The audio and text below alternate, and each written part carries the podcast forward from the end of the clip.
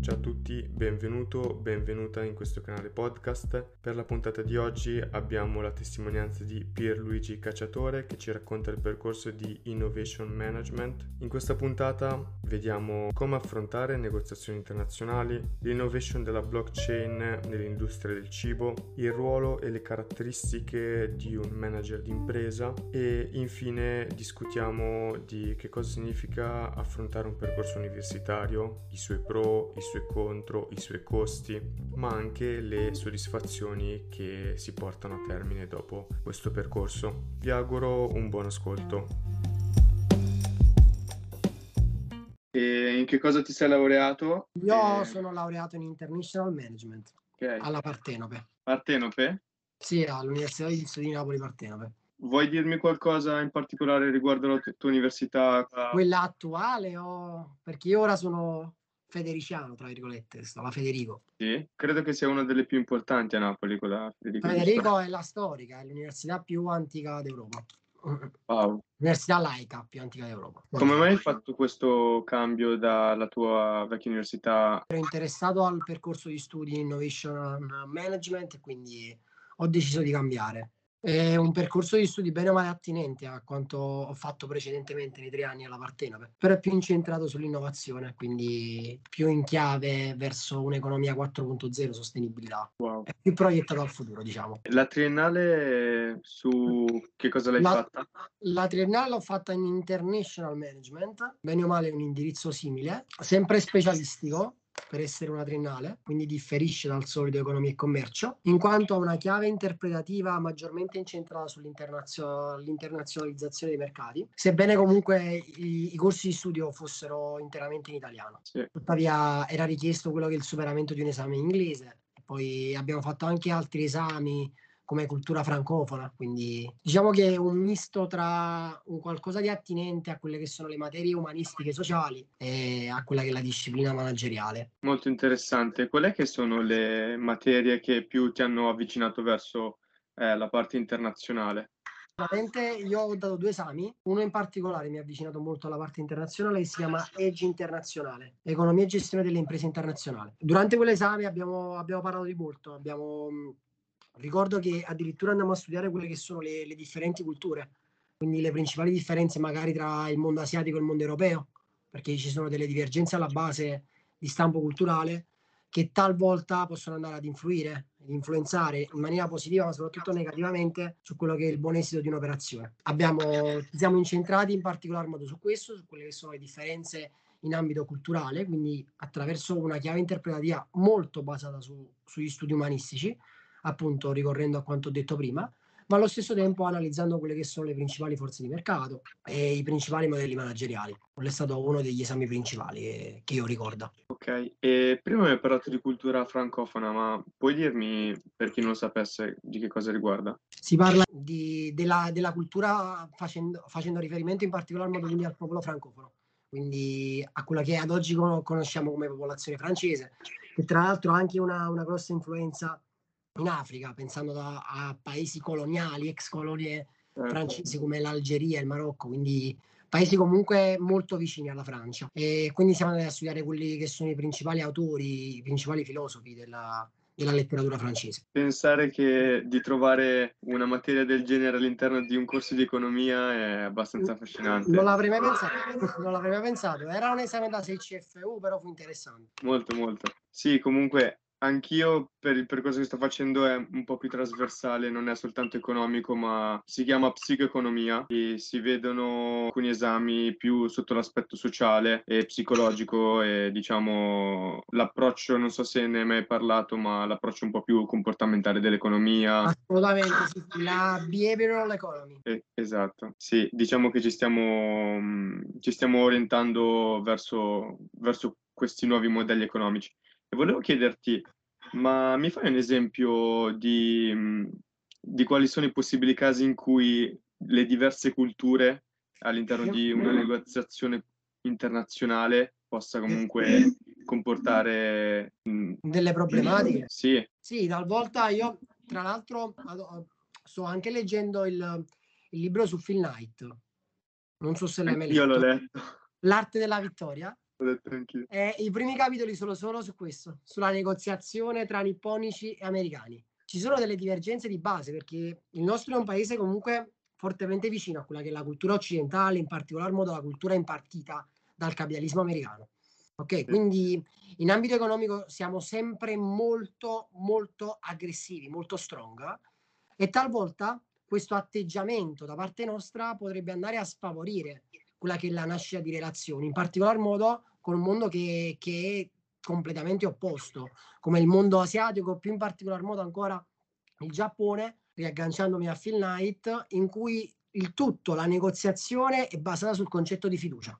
Wow. Ed è un qualcosa di diverso, è un qualcosa di difficile. Non si parla solo di interesse personale, perché talvolta diciamo che quello che è lo stampo edonistico, che è tipico della cultura occidentale, non prevale su quello che è lo stampo sociale. Quindi il favorire il, la, il, consolidamento di alcune relazioni in ambito internazionale, in particolar modo con paesi del genere, dipende molto anche da, da quello che è il comportamento. Quindi anche, ci sono poi delle, degli studi, oh, molti riconducono tale pratica anche ad un qualcosa di prettamente religioso e spirituale, perché parliamo di religioni completamente differenti. Poi in ottica di globalizzazione diciamo che il tutto sta venendo, sta venendo non dico a mancare, ma si sta riducendo questo gap perché così come gli occidentali si stanno avvicinando agli asiatici, soprattutto gli asiatici si stanno avvicinando agli occidentali in una maniera o nell'altra. Quindi stanno cominciando a comprendere, ad interpretare quello che, quello che è il nostro modus operandi.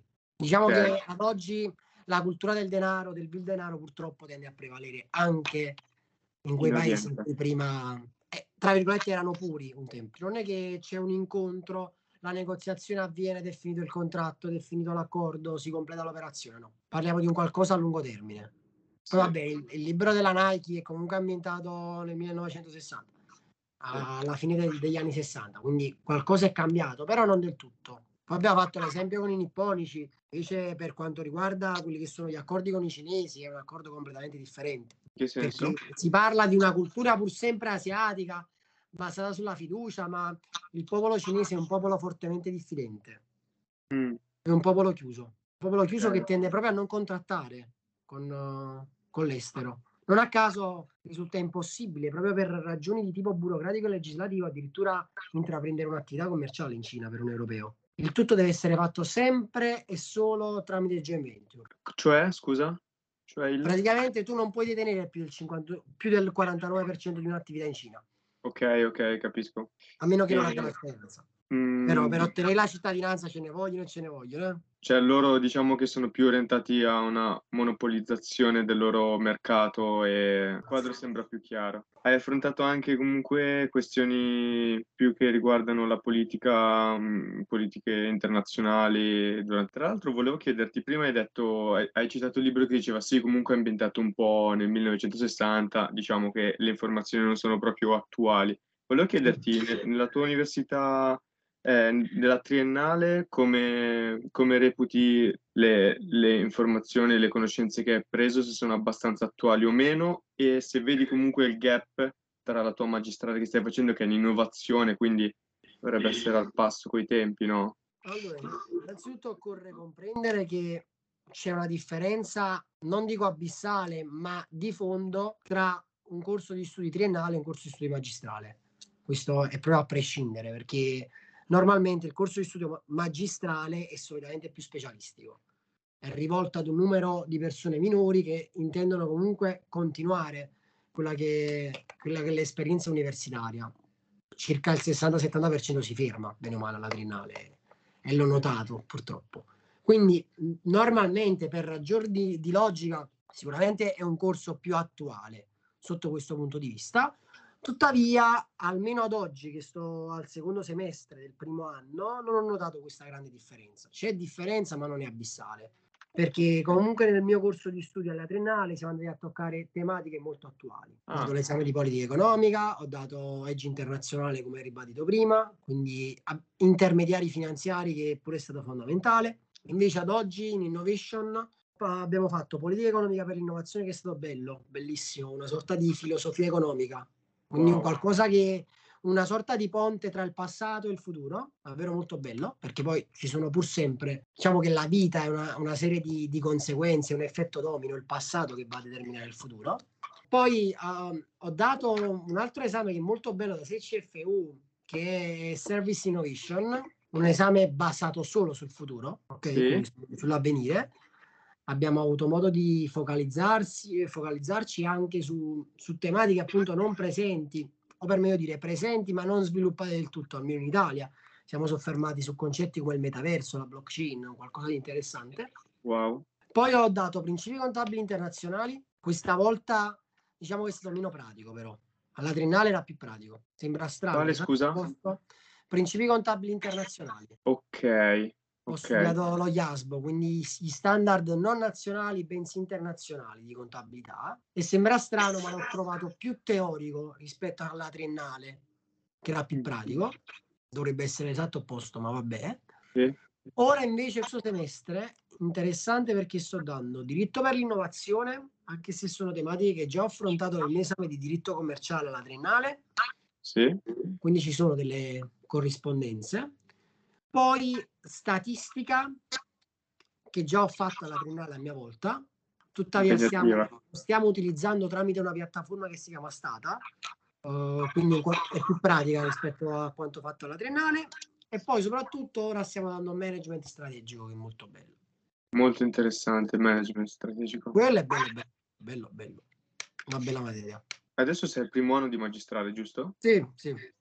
Ma invece delle, delle materie mm, più interessanti che hai incontrato in, nella triennale, se, se vorresti dare un parere tuo a qualcuno che vorrebbe iniziare economia? Allora, normalmente subentrano quelli che sono gli interessi personali. Certo. A me è piaciuta molto politica economica perché è una materia che mi piace, c'è poco da dire al riguardo. Intermediari finanziari, sebbene fosse da CCFU, mi è piaciuta tanto. Un focus un pochino più sulla finanza sulla gestione del risparmio, che dovrebbe essere un concetto che andrebbe impartito non solo a chi studia economia, ma a tutti, secondo me, anche per lo sviluppo comunque di una, di una vera e propria comunità. L'Italia, sotto questo punto di vista, diciamo che è arretrata, è arretrata sotto il punto di vista dell'educazione finanziaria, purtroppo. Quasi nessuno risparmia, cioè, risparmia ma nessuno investe, e così non si, si favorisce quella che è la circolazione del denaro. E poi mi è piaciuto il diritto commerciale, che è stato sicuramente l'esame più difficile. È stato un esame davvero complicato, tartassante forse, eh. però è stato sì. bello, è stato bello, è stato bello. Sì, sì, avevamo un professore che è rigido a dir poco. Abbia... Si parlava di una percentuale di bocciati che si aggirava attorno, attorno all'80%, quindi... Sì, sì. Io due volte l'ho fatto diritto commerciale. Diritto commerciale. No, tre volte. È stato soddisfacente però. L'unico esame per, per il quale mi sono chiuso in casa due, due tre volevo dirti prima, Cavolo. Sì, quella è un po' la situazione da universitari in fase di, di sessione. Sì, sì, sì, sì. Partendo un pochino da prima, un pochino sì. prima, ehm, come mai hai scelto di fare la triennale in economia? Quali sono state le tue motivazioni? Considera che io avevo le medie da 14 anni, ok? Quindi io sono cresciuto col mito dell'economia, col mito della finanza e in particolar modo mi sono sempre visto come top manager. Quando ero più piccolo e sognavo di, di divenire un top manager, non tanto per, per lo stipendio, l'ho sempre pensato perché a me piace addossarmi di responsabilità. Sembra strano, è un qualcosa che mi piace, mi alletta, mi stimola ogni giorno. Non a caso, già a 14 anni avevo le idee chiare, lo dico, perché? Perché a differenza degli altri ero il più bravo della classe uh, alle medie, ma non scelsi nessun liceo.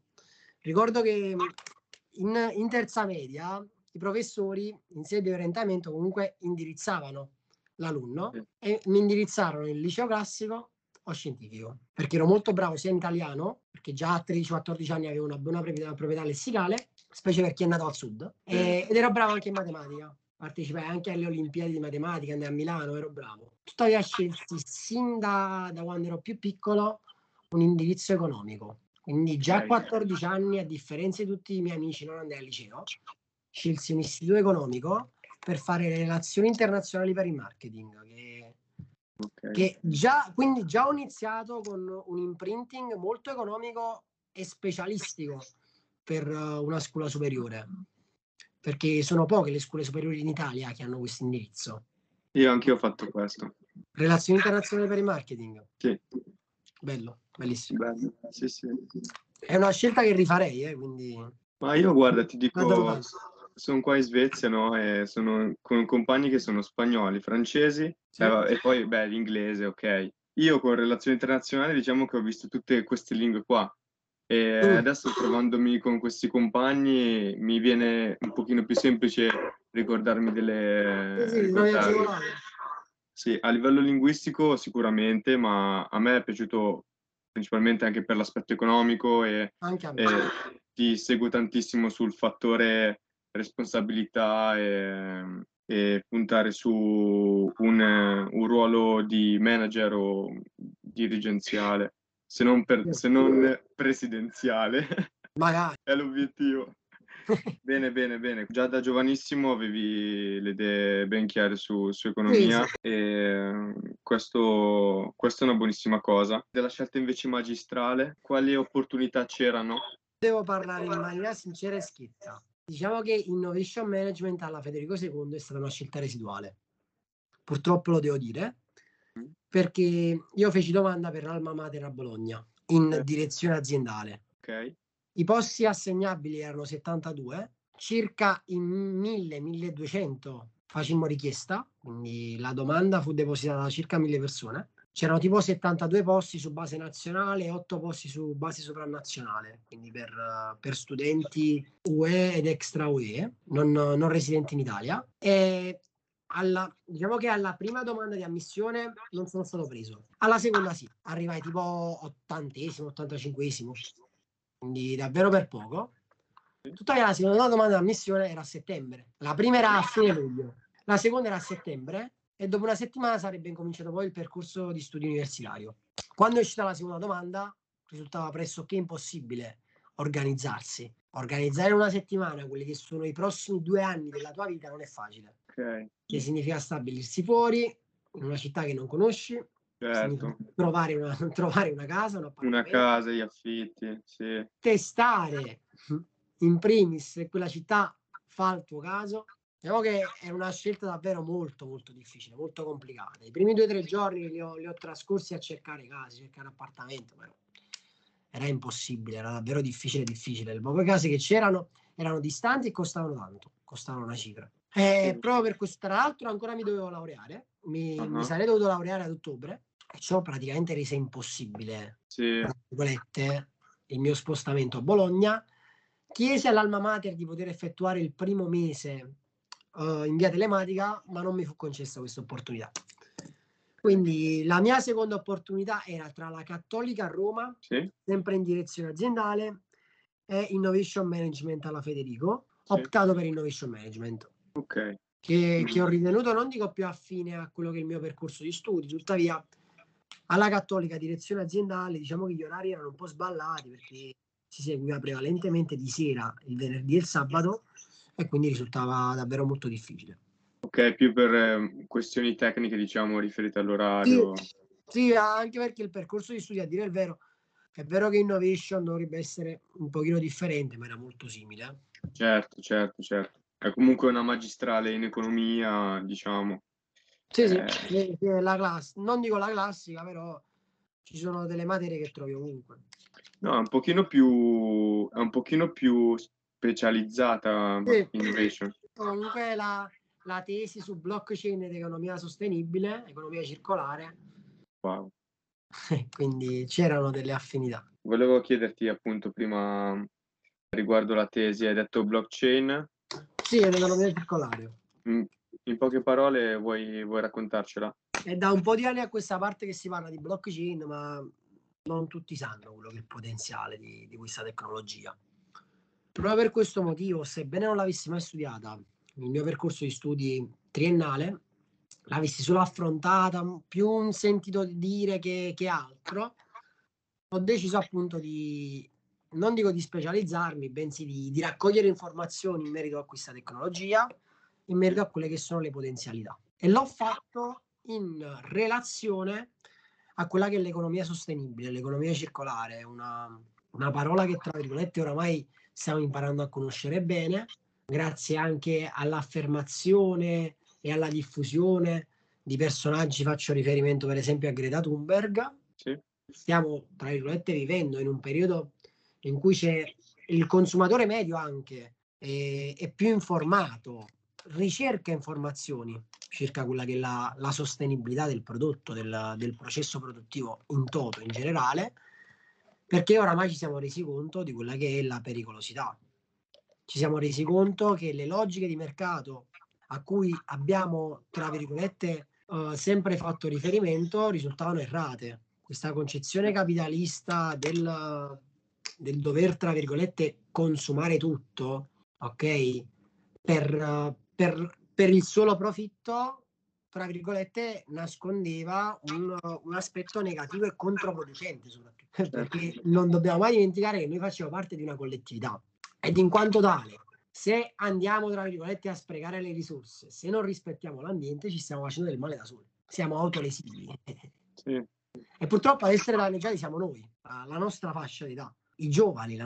Quindi diciamo che dobbiamo essere il motore trainante sotto questo punto di vista di una vera e propria rivoluzione che devo dire la verità sta avendo atto negli ultimi anni.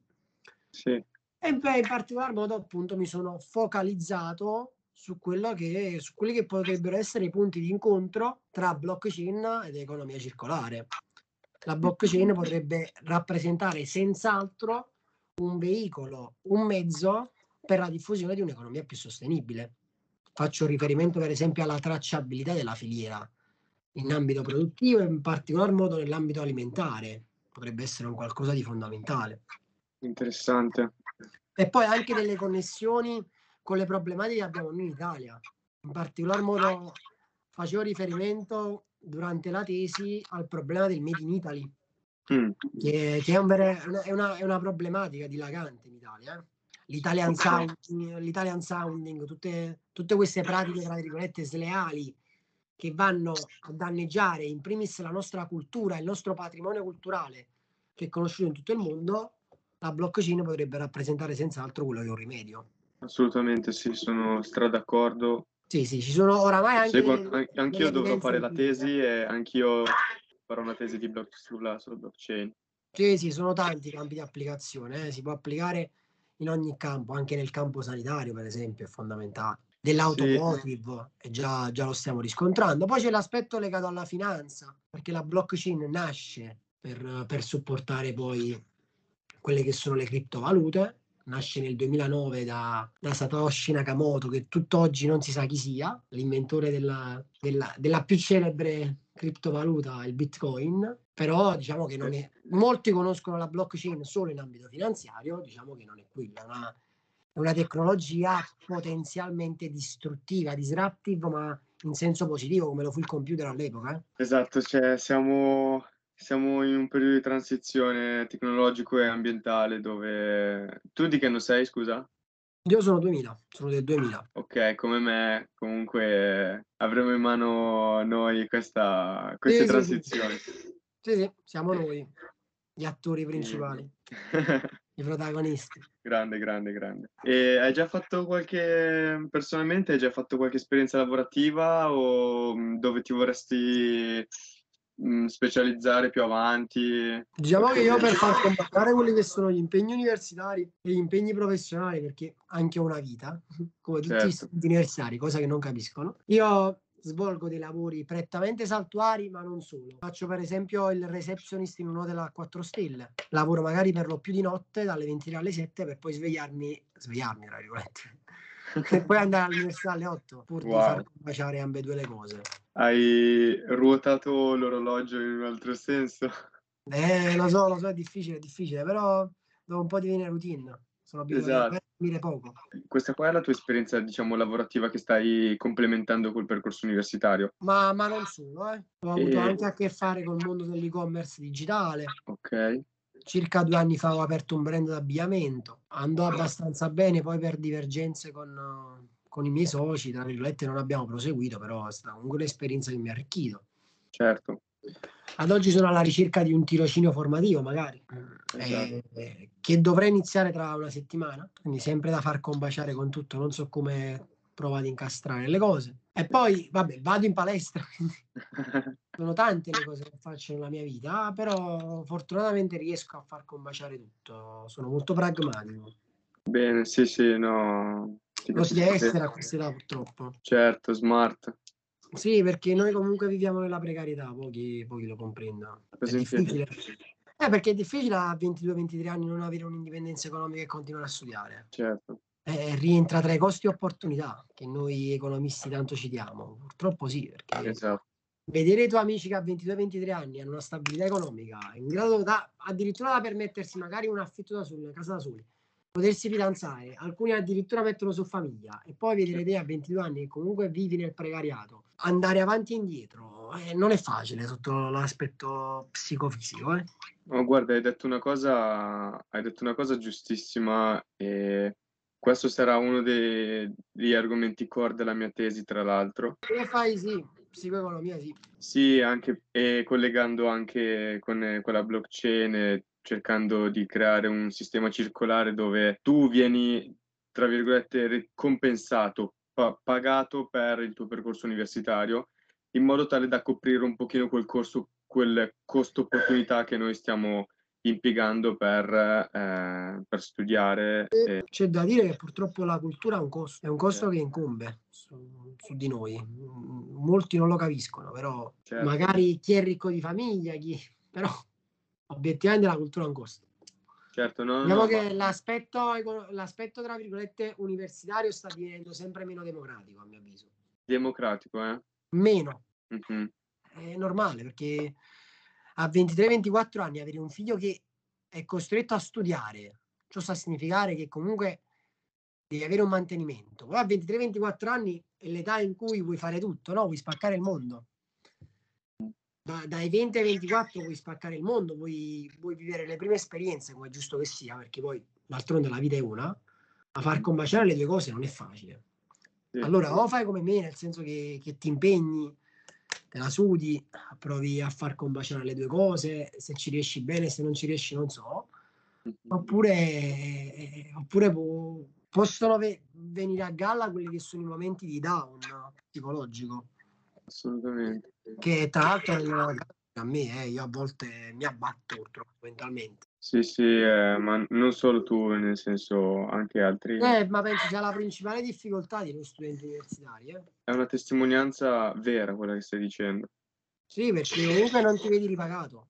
O per meglio dire, verrai ripagato dopo tanto tempo. Magari non lo sarà mai, perché obiettivamente se un ragazzo che magari predispone anche di capacità intellettuali e cognitive, non al mio stesso livello, però completa un percorso di studi in una università di spessore e di prestigio, perché può far leva sul fatto che magari i genitori siano ricchi, è avvantaggiato. A differenza okay. magari di un ragazzo che è costretto a rimanere nella sua città natale, lavorare e studiare. Sebbene fosse intelligente, sebbene fosse ambizioso, eh, non è facile, non è facile. Certo, diciamo che il, ehm, il percorso universitario va, va, preso come un percorso che fai per te stesso e sì, per sì. il tuo sviluppo personale. Eh, diciamo che è un po' una questione di società dove ci porta eh, un po' un, una giungla, un po' una competizione cruda che tra tanti tanti studenti che escono, ho fatto un'intervista con un ragazzo di giurisprudenza un po' di tempo fa, cioè, si è laureato a Milano, come mi ha detto anche lui, cioè, a Milano ci sono più avvocati della Francia. Eh, eh, c'è questa competizione, diciamo che in verità è un po' un problema del sistema perché noi dobbiamo fare il nostro percorso universitario per, per, per, l'investimento di tempo che ci diamo a noi per capire dove vogliamo indirizzarci. Cioè, diciamo che la sto prendendo in modo diverso.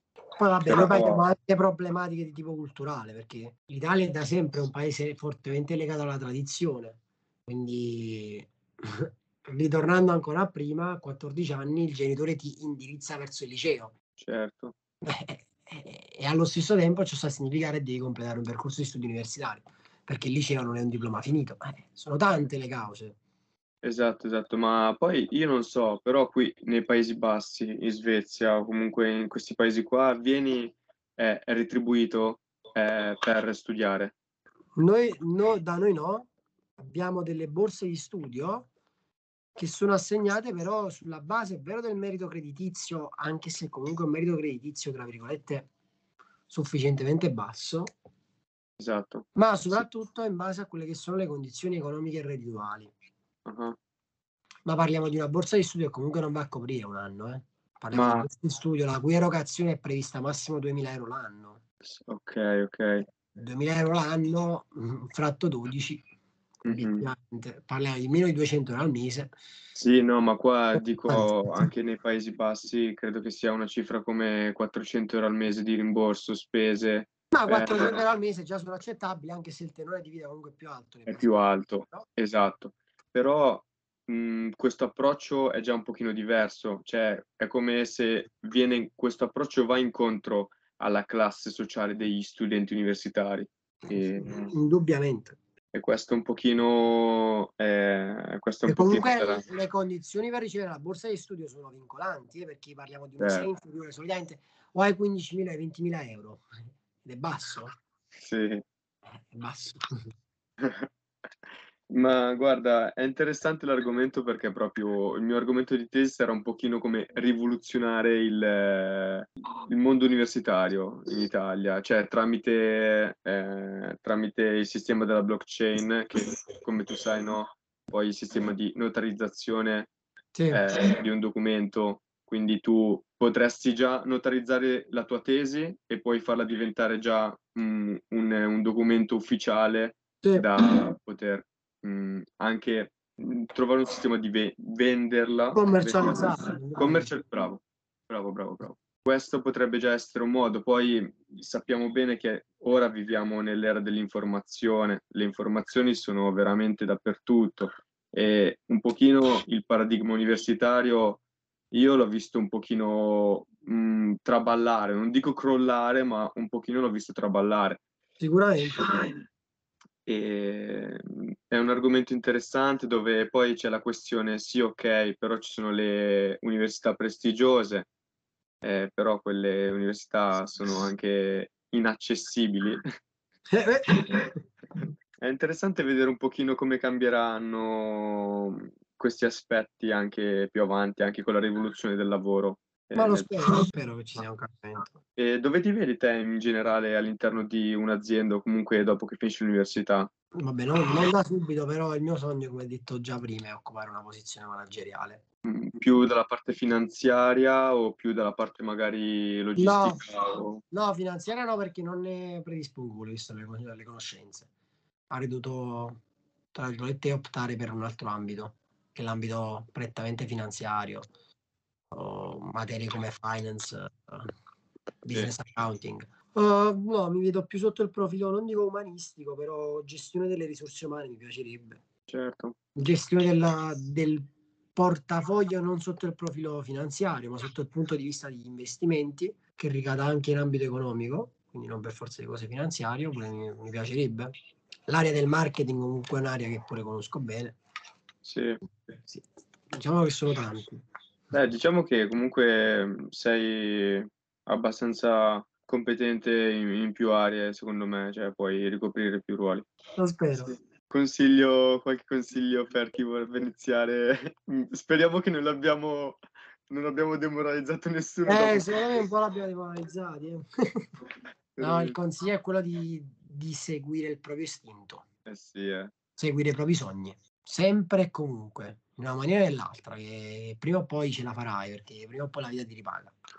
Io almeno la penso così, cioè, questo è il mio slogan, il mio motto eh, quotidiano, che tra virgolette mi aiuta ad affrontare anche i giorni un pochino più, più difficili e Certo. complicati, che purtroppo sono inevitabili. C'è da dire, perché molti ragazzi iniziano la carriera universitaria con grande entusiasmo perché in un primo momento viene, e vengono evidenziate quelle che sono le differenze con il liceo, la, la libertà, tra virgolette, che, di cui godiamo noi studenti universitari, però occorre specificare che la carriera di uno studente universitario è fatta per lo più da, da sofferenze, non, non dico sofferenze nel vero e proprio Sì. nella vera e propria accezione quasi fisica, però sicuramente è fatta di rinunce. Esatto. Di sacrifici, eh? Per tre sacrifici che un giorno verranno ripagati e magari ti permetteranno di coronare il tuo sogno e soprattutto grazie all'università potrai aprire la mente. Esatto. Questa è la cosa più importante, secondo me. Potrai aprirti al confronto e al dibattito con, con, con chiunque, imparerai ad affrontare la tua vita in maniera differente e avrai una visione del mondo che è diversa, secondo me. Questo è quello che percepisco. Poi non è sempre detto, eh, assolutamente, perché conosco persone open mind che non hanno nemmeno mai frequentato l'università o quant'altro. Però ti aiuta, ti aiuta. È una, una mia visione, ma può essere sbagliata. D'accordo. Sempre personale. Aiuta, è più un qualcosa di personale, come detto prima. È, è un successo che si basa sulle tue forze, sulla, sulla tua persona, non su altro. Fantastico. È un investimento continuo che fai su te stesso. Assolutamente, assolutamente. Però bisogna avere tanta forza di volontà, eh? Eh sì, specialmente la costanza dei tre anni, capisci? O eh, tre o cinque anni.